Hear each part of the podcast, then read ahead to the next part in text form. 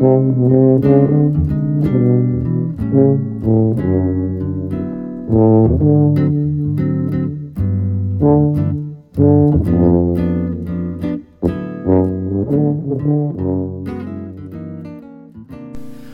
to a new edition of the Neon Jazz interview series with prolific and veteran LA based freelance jazz musician Jim Self. He talked openly about his latest 2017 album, Floating in Winter.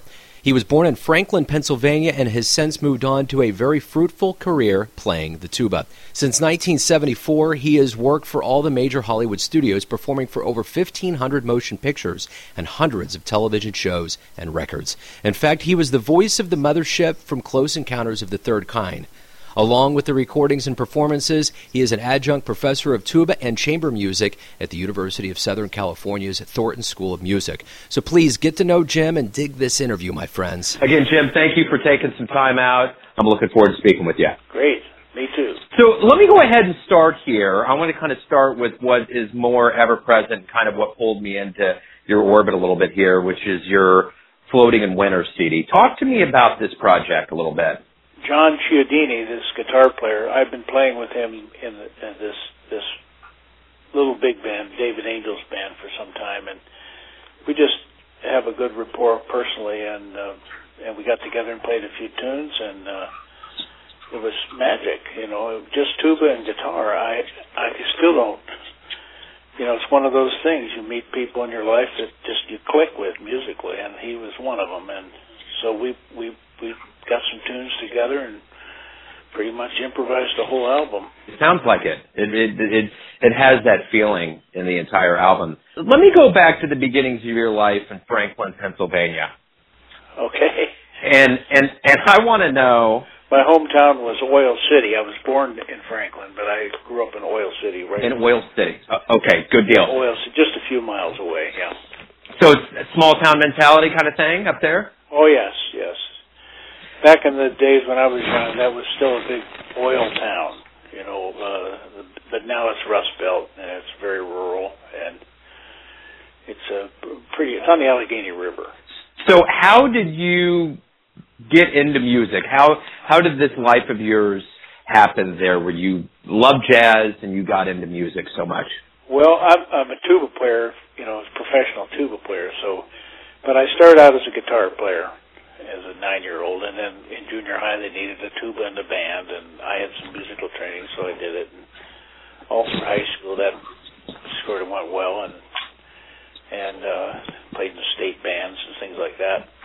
And I decided to go be a band director like my teachers and went to Indiana Pennsylvania University Pennsylvania Indiana University Pennsylvania and uh studied to be a band director you know, it was like most kids, and you're that age, you don't know what to do. So I did what I like to do the best, and I went to be a musician. So after that, though, after after going to Indiana, I got out January, uh, three and a half years, and there were no jobs.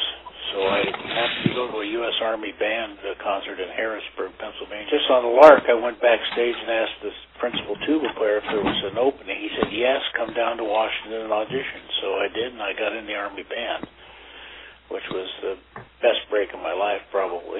It's a great band. We played at the White House and all that kind of stuff, you know. So when you were growing up and you were kind of getting your mind wrapped around jazz, what albums, what musicians did you listen to that really got you going?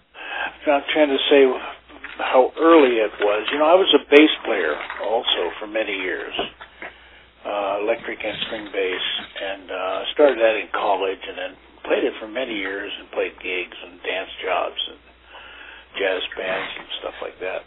So I was connected to jazz in that way more than as a tuba player. I could try to think who I would listen to the most in those days. Well, I, I, lo- I love those trio albums of Bill Evans and Oscar Peterson and people like that. I love that stuff, and I loved the bossa nova back in the '60s when I was a young guy. So I was very much into those two kind of tunes and those harmonies and stuff. All through college, I played guitar and a just just like a, a Freddie Green kind of rhythm guitar in the college stage band, and but I didn't really get serious on the in jazz on the tuba until I was in my 30s, and I had done a I, I did a whole year with Jon Hendricks, the great uh, jazz, singer, on a show here in Los Angeles, and um, I was playing bass and tuba, and I, I I left that show saying I got to really get good, become a good uh, jazz player. So I devoted 25 years to it, to be honest, to become a better jazz player on the tuba. Along the way, I made several albums and played with, and learned a lot, and still learning a lot. well, and you're a well-educated man. You got multiple degrees. Your final one was a doctorate from the University of Southern California. What what did formal education teach you about being a musician and mastering your instrument? You know, you have to. I mean, all the all the uh, critical things of reading, uh, playing in tune, playing with good rhythm, playing with uh, uh, you know symphony orchestras and with uh, chamber music and recitals and all kinds of stuff like that. I did, and and then of course I was a studio musician for 40 years here in Los Angeles, and uh, sight read. You have to be a really good classical player, as well as be able to handle feels and, and Dixieland and other kinds of things that a tuba player might have to do.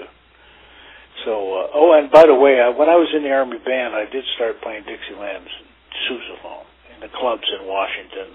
I had a fake name because you couldn't be in the Union then. I wore a wig. but uh, but I played in those, you know, those kind of you know, beer hall type places. Uh, in those days were pretty popular. Know, sing along Dixieland kind of places, and I learned a lot of tunes then. So, but that's a, that's baseline tuba playing. It's not uh, solo playing like I, I do in this. Well, um, actually, this new album I'm playing both. I'm playing bass lines under the guitar and uh, I'm, I'm happy to get back to that in a way. Well, you've been around for quite a while, and this is kind of a deviation from my regular questioning, but I want to kind of take a detour here and ask you. You've been around so long that you've seen so many changes happen, not only in the music industry but in jazz. What have been the main What have been the main changes that you've enjoyed seeing in music over the years? Enjoyed seeing. Sometimes I think about the things I don't enjoy. Uh, because they've decimated the studio business out here, and mm. uh, you know the fact that music is being recorded for they go where they can get it done cheapest and so on. But uh, oh boy, that's a that's a big broad question. Um, uh, well, I, I'm I'm open to everything. I don't particularly care for the uh, minimalist music like Philip Glass and people like that, and but but most everything I, am definitely uh, into, you know, Stravinsky and all those kind of people, and you know, m- modern 20th century music, uh, and in jazz in particular. Well, I've I've been through the this changeover from string bass to electric bass, and when it became more rock oriented in the 70s and uh, 60s, and so. I, but I was one of the people who was able to to make that change a lot of string bass players never could take up the electric bass. And so I was very much into the bands of that era. I actually had a, a kind of a, a horn band, like we we called like a Blood, Sweat, and Tears band. When I I taught at the University of Tennessee when I was a young guy for five years, and I had a band in Knoxville. There was nine piece horn band that I did all the charts for, and and uh, played bass in it, and uh, learned a lot. I like those tunes. I like that Blood, Sweat, and Tears, Chicago, uh, Earth, Wind, and Fire. The, well, I guess we called them jazz rock in that day. So I enjoyed that stuff. I put a couple of those Mangione tunes on my new album, which uh, sort of are from that era. I'm trying to think what else I, I, I appreciate about the music, modern, more you know, as things that come along. Uh, it's always changing. I can tell you that, and uh, I don't like the fact that everything is so damn loud, and that's pretty much everywhere, and that really kills it for somebody like a tuba player. Well, the one thing I kind of want to talk about your work with the studios, and it seems like you know, over the years, you've probably been in so many soundtracks and on so many pieces of music that people have heard. What kind of joy does that bring you to be in that capacity to bring that to such a large volume of people? Well, you know, I'm just in a movie score, I worked for John Williams for 25 years, for instance, and I did a lot of his stuff and a lot of. Most of the time, when you play in the studio, you don't. A tuba player doesn't have too much to do. You know, it's not that hard, uh, but it's critical. You can't make a mistake. uh, and it's all sight read too, by the way. So you don't know the job, you don't know the music till you get to the job, and uh, so that's a critical thing. And that, by the way, would relate back to your question about the classical playing. You know, to be a good studio musician, you have to be a tuba player needs to be a good classical player, as well as hopefully have some jazz chops or some some other uh, commercial strengths rhythmically. To your question about, I don't think of myself as being that important a player in the movies. Rather, you know, I'm just one of a hundred people maybe in a in a big movie. But if I have a solo, that's a big deal not only is it challenging, but it's, it means something in the movie. Yeah. And uh, usually when they use tuba solos, the guys that certain guys like John Debney, James Newton Howard, and uh, J- James Horner, people I was principal tuba for, and John Williams, they love the tuba, and they wrote a lot of tuba solos for me in those movies, and often scary. I mean, like you know, scary little challenging things to sight read and and, stay calm and pull, pull them off. Now, when I hear them in the movies, uh, I'm uh, you know I'm happy about it. I'm happy if it turns people on. You know, I, I my my part is rather small in it though. Your first album that came out, that is self-produced, was Children of Play in '83, correct? That's correct. How do you feel about your work aside from the studio as an individual or even collaborating with folks. Do you feel good about your career as far as that's concerned? I've had a wonderful career. I'm, I'm the luckiest guy in the world. I really am. And uh, the studio part of it is kind of wound down now. Younger guys, often my own students, are getting the gigs. But I'm still very busy playing symphony jobs and opera and stuff like that, teaching and composing a lot. And anyway, uh, well, well, like I said, I, I play in these orchestras, and I have for pretty much my whole career here in L.A., and they're excellent. Pacific Symphony and the LA Opera are uh, world-class orchestras, and so I I play in those, and I play at a very high level with with great singers and great conductors and great concert halls, and that's almost every week I have a symphony or an opera gig.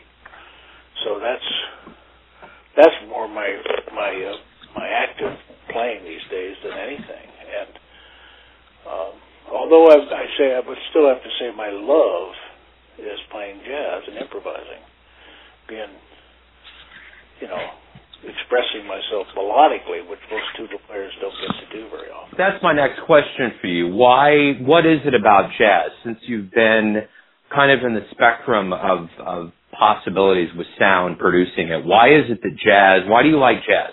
Why do you love jazz? I should say.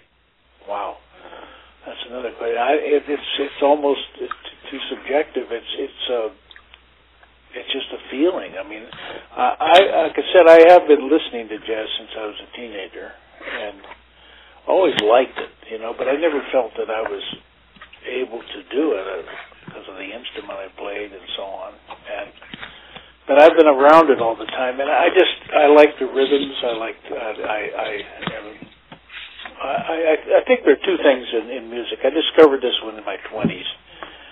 The, the the real create the only real artists in music are the composers and the improvisers. Everybody else is a recreative artist.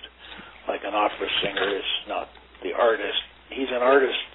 He's artistic, but he's not the one that wrote the music and it's the composers and the improvisers. So I I sort of said to myself, somehow I want to make my life better in those areas and try to get pretty good at composing and improvising. And I started working on it for since I was a young guy. And uh, jazz, I don't, I just have it have it in my bones. I think you know I'm, I'm not nearly as good as I'd like to be, but but I got the rest of my life to work on it. Right on. And Jack, as you know, Jack Sheldon, the great trumpet player, I love what he said. At 85 years old, Jack said, "I'm just trying to get good." I like that. Um, So let me ask you this about being, you've been around great teachers, and now you're a teacher, and you've been a teacher. What is your philosophy with the kids? What do you want to give the kids as an educator? Like you say, I've been teaching college for almost 50 years in one way or another, college tuba majors.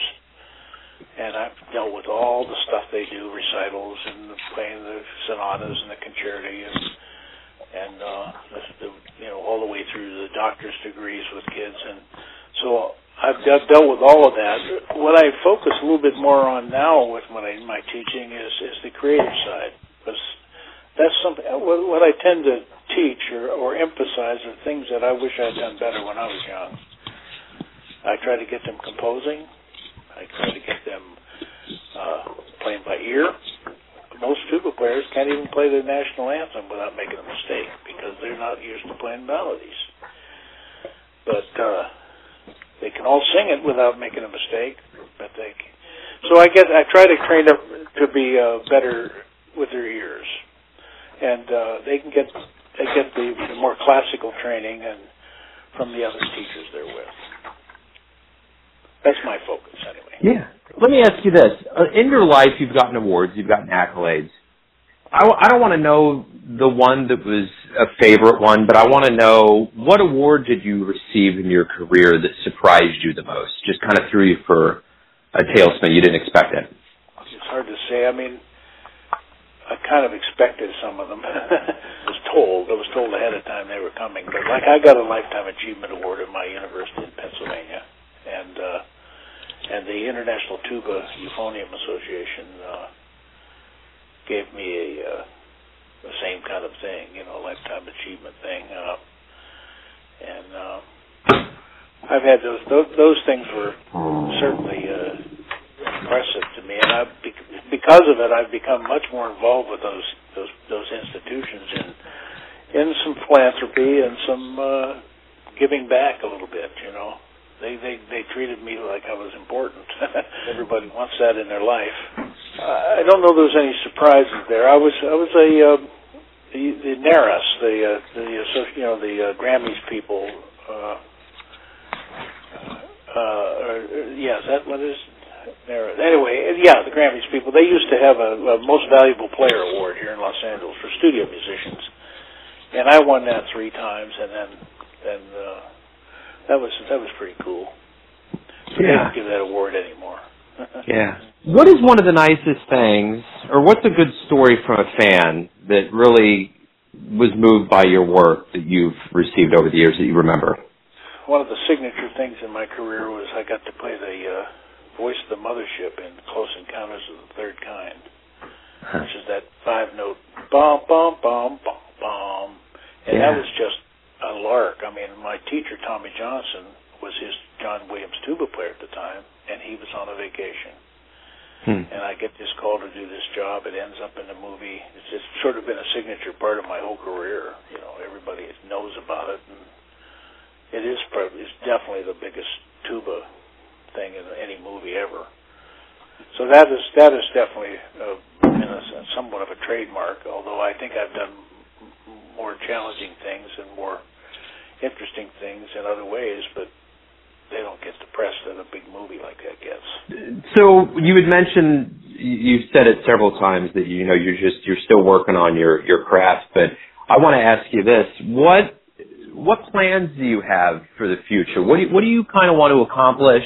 Do you have anything on your radar, short or long term, that's really a big part of your music career and existence? Oh yeah, I have a bucket list for sure, absolutely, and uh, I'm at an age now where I better do it now or it ain't gonna happen.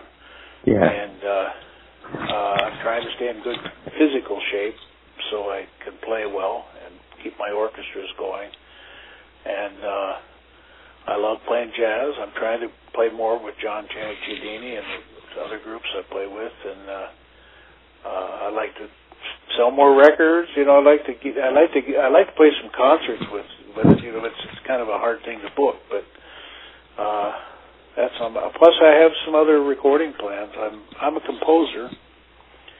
I didn't start till I was almost 50 years old, but I've got about 60 or more pieces of music, all the way from symphony to band and uh, chamber music and solo pieces and jazz, and uh, I love doing that. And so I'm going to write more. Hopefully, I'll have opportunities and reasons to write, you know, concerts or commissions or something. And uh, I, I'm as busy as I want to be, believe me. And it's all basically it's all it's all music related. That's I'm a, I call myself a music holic. it's a good thing to be. And it, it is. It, it keeps me sane and and keeps me from doing bad things in my life. You know, with food or drugs or anything else. You know. It's absolutely it's a safe addiction. So let me ask you this: Everyone has a perception of you, your family, your friends, and your fans. But when you wake up and you face the world, who do you think you are? well, that's a tough question. I am generally an upbeat happy person, and uh, the only times I ever get down is is when maybe I have been had a night of drinking or something like that, you know. Uh, and I know that's self-imposed, so I try to avoid that as much as possible, especially as I get older. I don't think of myself as I, hopefully, hopefully, I've added something to this world uh, musically, in the tuba world particularly, and I've moved the ball forward a little bit. You asked me earlier about when, why did I want to play jazz? Well, my two te- my two most important teachers were Harvey Phillips, who was in New York City when I was young, and then Tommy Johnson, who was here a studio musician. They were both great players, and they were important people of their time. Uh, they're both passed now, but um, both of them played at jazz. I don't know how else to put it. They were great players in many ways, uh, uh, classical type players, and but they also played jazz, and they played with groups in the studios and in, in in in concerts and stuff that were jazz bands. But they didn't really improvise. But they they both of them wished that they could, but they just didn't get to it and I saw this young. I knew I wasn't going to be able to outplay them technically or or or any other way, except maybe I could be, get a little attention as you know because I played jazz, which is not common among classical tuba players. So that was that was one of the driving forces was to take their dream a little further than they were able to. So I guess my final question is this.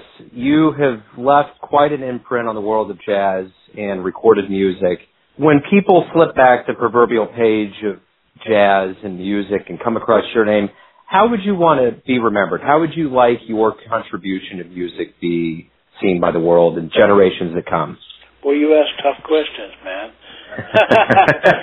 uh, well, uh, without being too arrogant, I really want uh, I, I wanted I want people to recognize my contributions to it, that I moved the ball forward, like I said, that uh, the tuba is uh, in my hands has has grown and technically and, and musically, and that maybe I'm turning some people on with my recorded music and my compositions.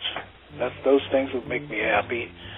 Uh, I think that kind of a, and I am also very involved in. Uh, uh, giving scholarships and stuff to tuba players and brass groups at different colleges.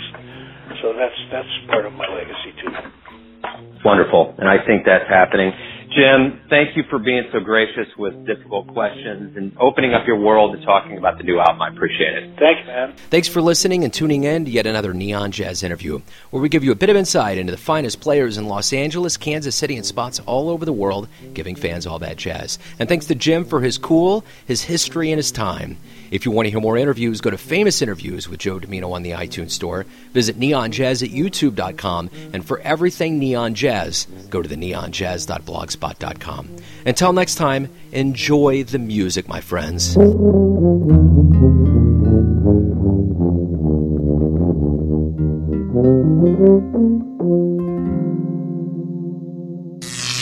Neon Jazz.